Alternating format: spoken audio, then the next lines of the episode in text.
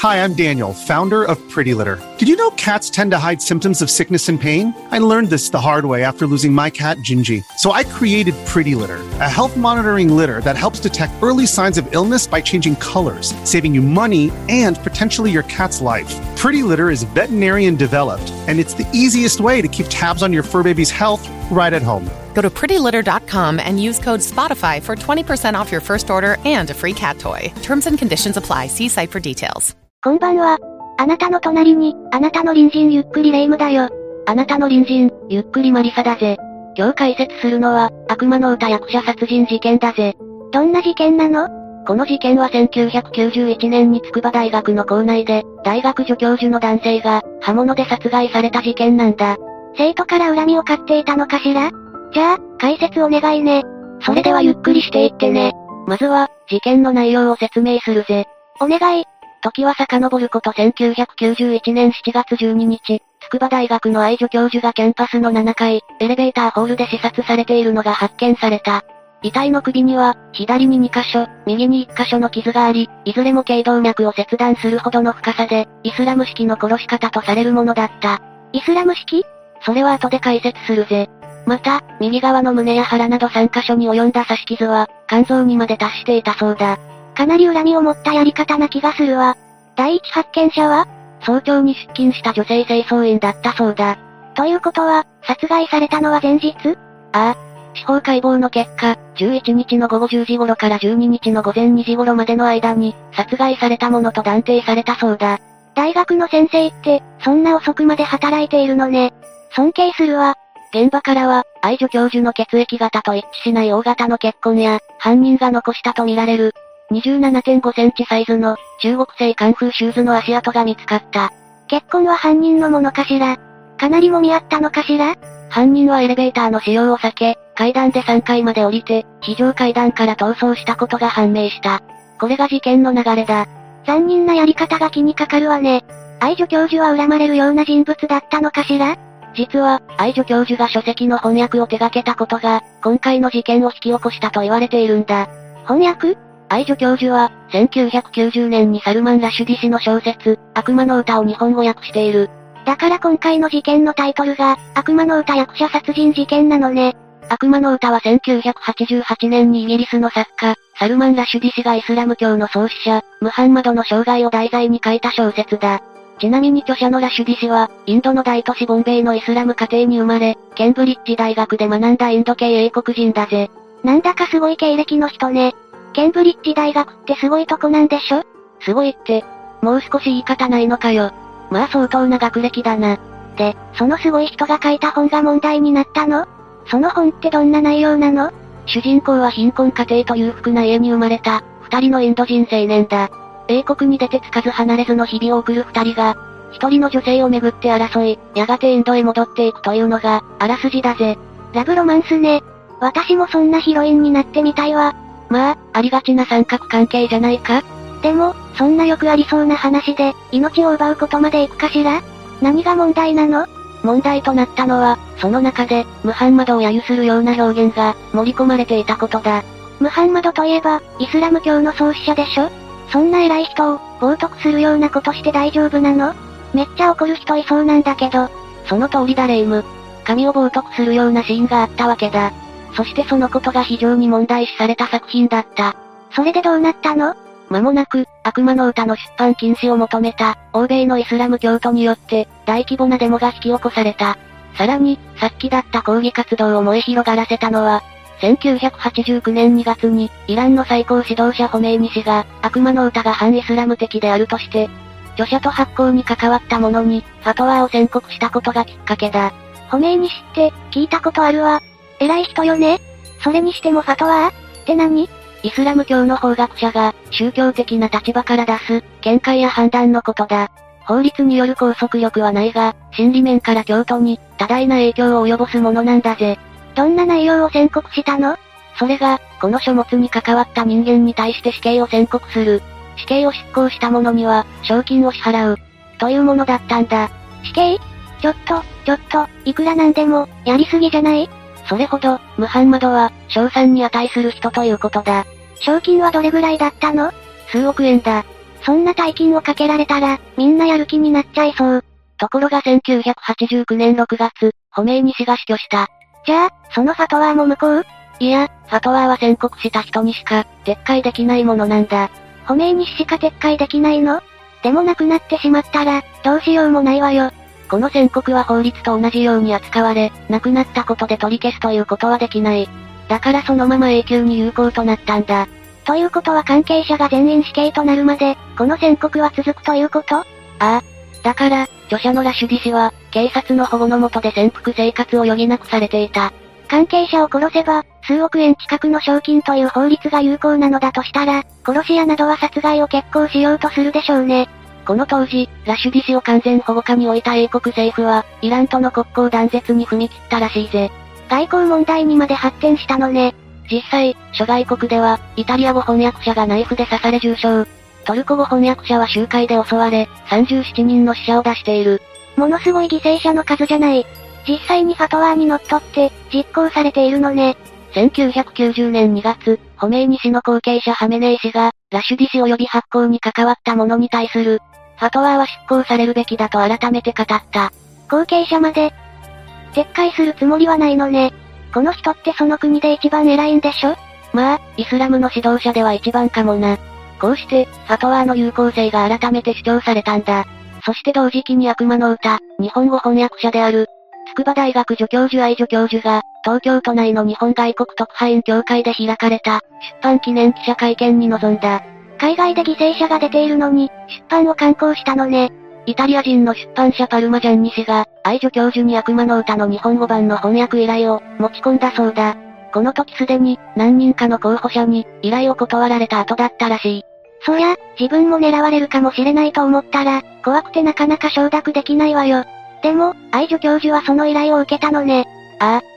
東京大学理学部数学科を卒業した愛女教授は、同大学院で人文科学研究科の美学芸術学博士課程を専攻。修了後にはイラン王立哲学アカデミーに、研究員として招かれていたこともあるそうだ。理数畑から研究領域を大胆に広げた得意な経歴は、愛女教授の旺盛な探求心を伺わせるだろう。とても優秀な人だったのね。なんか今回は偉い人とすごい人がいっぱいで、ちょっとびっくりしちゃうわね。愛女教授は、一読者として興味を覚え、研究者としても宗教に対する冒涜の書ではない、と判断したからこそ、翻訳を引き受けた。何も言論出版の自由、表現の自由のために、一肌脱いだわけではない。と語っているぜ。そして、問題とされた執筆部分を、イスラムの規範に照らしつつ詳細に検証した上で、翻訳したそうだ。なるほど。そして、会見では、ホメイニ氏の死刑宣告は、勇み足であった。などと発言したそうだ。じっくり精査して翻訳した上での、発言なのかもしれないけど、なんだか火に油を注ぎそう。会場には、在日パキスタン協会の会長をはじめ、出版に抗議するイスラム教徒の姿もあったそうだ。そんな人たちがいる前で、強気な発言ね。そんな中、一人のパキスタン人男性が、マイクを振りかざして、会見席に飛び込んでいったそうだ。やっぱり愛女教授の発言は、怒りを買ってしまったのね。男が取り押さえられると出版社のパルマ氏は、すかさず言論と表現活動の自由を、対決的な口調で主張した。すると今度は、パキスタン協会の会長が、パルマ氏に堂々と死刑宣告を突きつけ、会場の空気は緊張感に包まれたらしい。異様な状況だったのね。そんな中会見を行う必要はあったのかしら？そしてこの後地元警察が、愛女教授の警護を申し出た。これだけヤバい雰囲気なんだもの。絶対に警護は必要ね。しかし、愛女教授は死刑宣告は無効だと信じ、その申し出は断ったそうだ。なんで？危ないわよ。実際に海外では殺害された人もいたのに。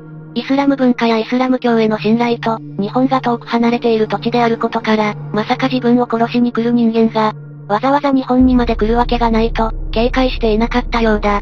油断していたのね。でも、会見から1年半ほどが過ぎた日、冒頭の事件が起きてしまった。それが大学校内で、遺体となって見つかったことにつながるのね。懸賞金の対象に愛女教授も該当していたのかしら。中東問題に詳しい評論家によると、処刑であることは殺され方を見れば歴然。日本人なら担当で一月という方法を取るのに、喉首を切られているのは、イスラム式の殺し方だと、推察したそうだ。確かに、今までの話を聞いていると、翻訳がきっかけで日本まで襲いに来た、と考えるのが自然かもね。他に怨恨や右翼犯行説などの可能性も考えられたそうだ。何か手がかりは残されていなかったの？犯人はエレベーターの使用を避け階段で、3階まで降り非常階段から逃走したことは、分かっている。でも犯人の消息は、そこで綺麗に、書き消えてしまっていたそうだ。それでは後を追えないわね。それから捜査中、学内の愛女教授の机の引き出しから、殺害前、数週間以内と思われる時期に書いたメモが、発見されたんだ。なんて書かれていたの？壇の裏の戦いに関する4行詞が、日本語及びフランス語で書かれていて、4行目の、壇の裏で殺される。という、日本語の段落に対し、フランス語で、階段の裏で殺される。と書かれていたそうだ。賢い人の考えって、よくわかんないわね。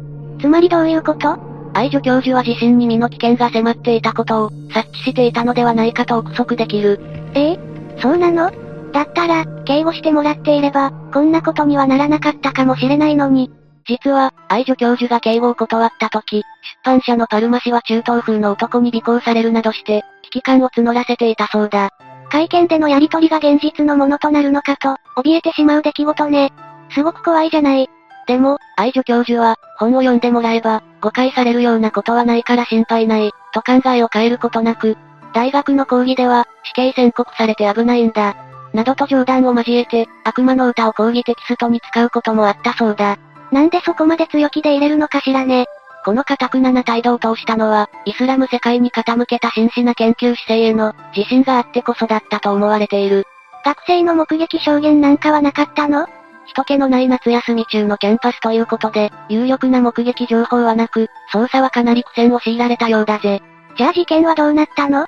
当時はシーア派イスラム教徒によって、殺害された、という見方が一般的となっていた。というのも、愛女教授が殺害されたことについて、イスラム新聞サラームではイスラム教徒にとって、朗報とのコメントを掲載したんだ。遺族の感情を魚でするような報道のされ方ね。ただ、CIA の元職員は、イスラム革命防衛隊の、対外工作、テロ活動などを行う特殊部隊による、犯行を示唆していたりもしたけどな。しかし、1998年になると、新たな容疑者が浮上した。何々？事件当時、東京入国管理局は、筑波大学に短期留学していたバングラデシュ人学生を、容疑者としてマークしていたことが分かったんだ。筑波大学って、愛女教授の勤めていたところじゃない。ということは教え子かしら？この学生は愛女教授の遺体発見当日の昼過ぎに、成田から母国へ帰国していた。かなり怪しすぎるわよ。それで、捜査は進んだの？それがイスラム諸国との関係悪化を恐れる、日本政府の意向により、捜査は打ち切られたと言われているんだ。そんなことあり得るの？本来であれば警察庁は、バングラデシュ人留学生を ICPO に、捜査依頼すべきだった。ICPO? 国際刑事警察機構のことだ。海外ではインターポールの名称で、呼ばれることが多いぜ。インターポールって聞いたことあるわ。銭形警部がいるところよね。実際には銭形警部はいないがな。それに銭形警部は昭和一桁生まれだ。もう体感してるだろ。マニアックな情報ありがとう。ところで ICPO について教えてよ。195カ国が加盟している警察機関で組織された機関で、犯罪捜査や犯人逮捕に携わる、各国の警察の連携を図り、各国間の情報の伝達ルートの役割を果たすんだぜ。でも日本はそこに依頼しなかったの？犯人の身柄を拘束するとか、犯人の居所が分かったら通報するとか、そういう依頼は可能だったはずなんだけど、警察内部ではバングラデシュ人留学生を拘束することに積極的な人たちと、そうでない人たちがいたことで、ICPO に依頼できなかったと言われている。そんな、人が亡くなっているのよ。そこは依頼するべきでしょ。どうして意見が分かれたの？積極派はこれは明らかなテロ事件で、国際捜査の場に持ち込むべきだと考えていた。一方、消極派は容疑者名を公表することで、イスラム文化圏全体を敵に回す恐れがある、と主張していたんだ。確かにイスラム全体を敵に回した場合、日本への影響は計り知れないものね。総じて消極的な意見の方が多かったらしいぜ。積極派はもどかしい思いをしていたようだけどな。実行犯に指示をした者や下見やキャンパスの構造、愛女教授の普段の行動などを教えた者もいたはずだ。殺害計画から実行、逃走、出国まで、すべて一人でやれるとは考えられないだろ。確かに。そう言われてみればそうね。犯人はエレベーターを使わず、階段で3階まで降り、そこから非常階段を使って逃走したって言っただろそうだったっけ？ちゃんと聞いといてくれよレイム。最初からもう一回見返してくれ。ごめんごめん。そうだったわね。たく、しっかり頼むぜ。この非常階段は3階からあったんだ。つまり建物の構造に精通していたと思われる。なるほどね。下見をして、計画的に犯行に及んだってことね。しかし、最終的には日本政府の意向で、国際警察への手配や逃亡先とその国での捜査は、行われなかったわけだ。そこで積極派は、ICPO への捜査依頼とは、別の方法を考えた。どんな方法？バングラデシュの日本大使館を通じて、現地の警察に連絡をしてもらったんだ。それは功を奏したの？いや、ほとんど協力してもらえなかったらしい。すでに新聞に出ているような情報しか、提供してくれなかったそうだ。バングラデシュ警察の協力が得られず、15年後の2006年7月11日、真相が明らかにならないまま、殺人罪の控訴事項が成立し、未解決事件となったんだ。じゃあ、犯人の目星がついていながら、ミスミス逃したのね。やっぱり、容疑者として浮上したバングラデシュ人留学生が、事件に関わった可能性が高い気がするわ。今のところその説が有力だな。でも外国人犯人説が有力なら、実行犯が国外逃亡したと仮定した場合は、控訴事項は成立していないことになるわよね。そうだ。だが県警は、証拠品として保管していた、被害者の遺品を、愛女教授の遺族にすでに、返還しているそうだ。もう事件は終わったものとしているのかしら。あまり蒸し返したくないのかしらね。奥さんは毎年愛女教授の研究者仲間や教え子ら、150人ほどを集めて、忍ぶ会を開いているそうだ。会を続ける一つの理由について、仮に時効が成立してもその後からだって、犯人特定につながるような話が、出てくるかもしれませんし、と犯人逮捕を決して諦めず、事件を風化させたくない思いを語っているぜ。家族としては、何としても犯人を捕まえてほしいものね。ねえ、ところで今もファトワーって有効なの？いや、死刑宣告から9年後の1998年、イラン政府は事実上、ラシュディ氏に対する死刑宣告を破棄して、イギリスとの関係改善に乗り出したんだ。これに反発した革命防衛隊が、宣告は撤回せず、との声明を発しているが、ラシュディ氏は今も、健在で、文筆や言論活動を続けているぜ。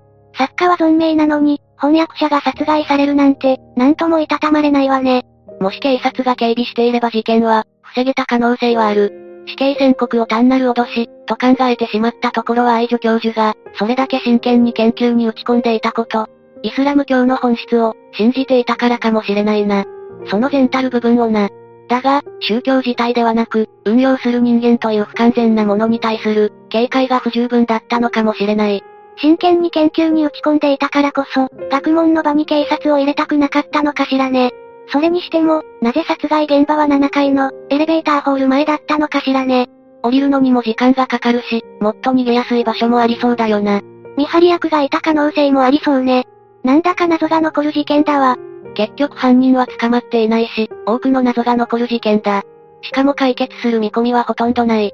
今回の事件は、文化の違いや宗教という、人の心の深い部分に関わる内容だけに、慎重に扱わないとって考えさせられたわ。政治や民族、宗教って戦争の原因にもなるんでしょ？霊夢の言う通りだな。国が違えば様々な違いがある。その違いを知って、妥協できるところ、できないところも、まずは知ることが大切だな。近所の人との付き合い方と一緒ね。あまり踏み込みすぎるのもダメだし、お互いの距離感が大事よね。でも、いくらなんでも、殺害宣告はやりすぎだと思うけどね。そうだな。視聴者のみんなの隣にも、恐ろしいモンスターが住んでいるかもしれない。私たちみたいないい隣人だけじゃないわ。もし、こんな怪しい人知ってるって人いたら、ぜひ教えてね。じゃあ、次回までのお別れだ。それまで皆が、無事に過ごしていることを祈ってるぜ。それじゃ、次回も私たちの隣人として、ゆっくりしていってね。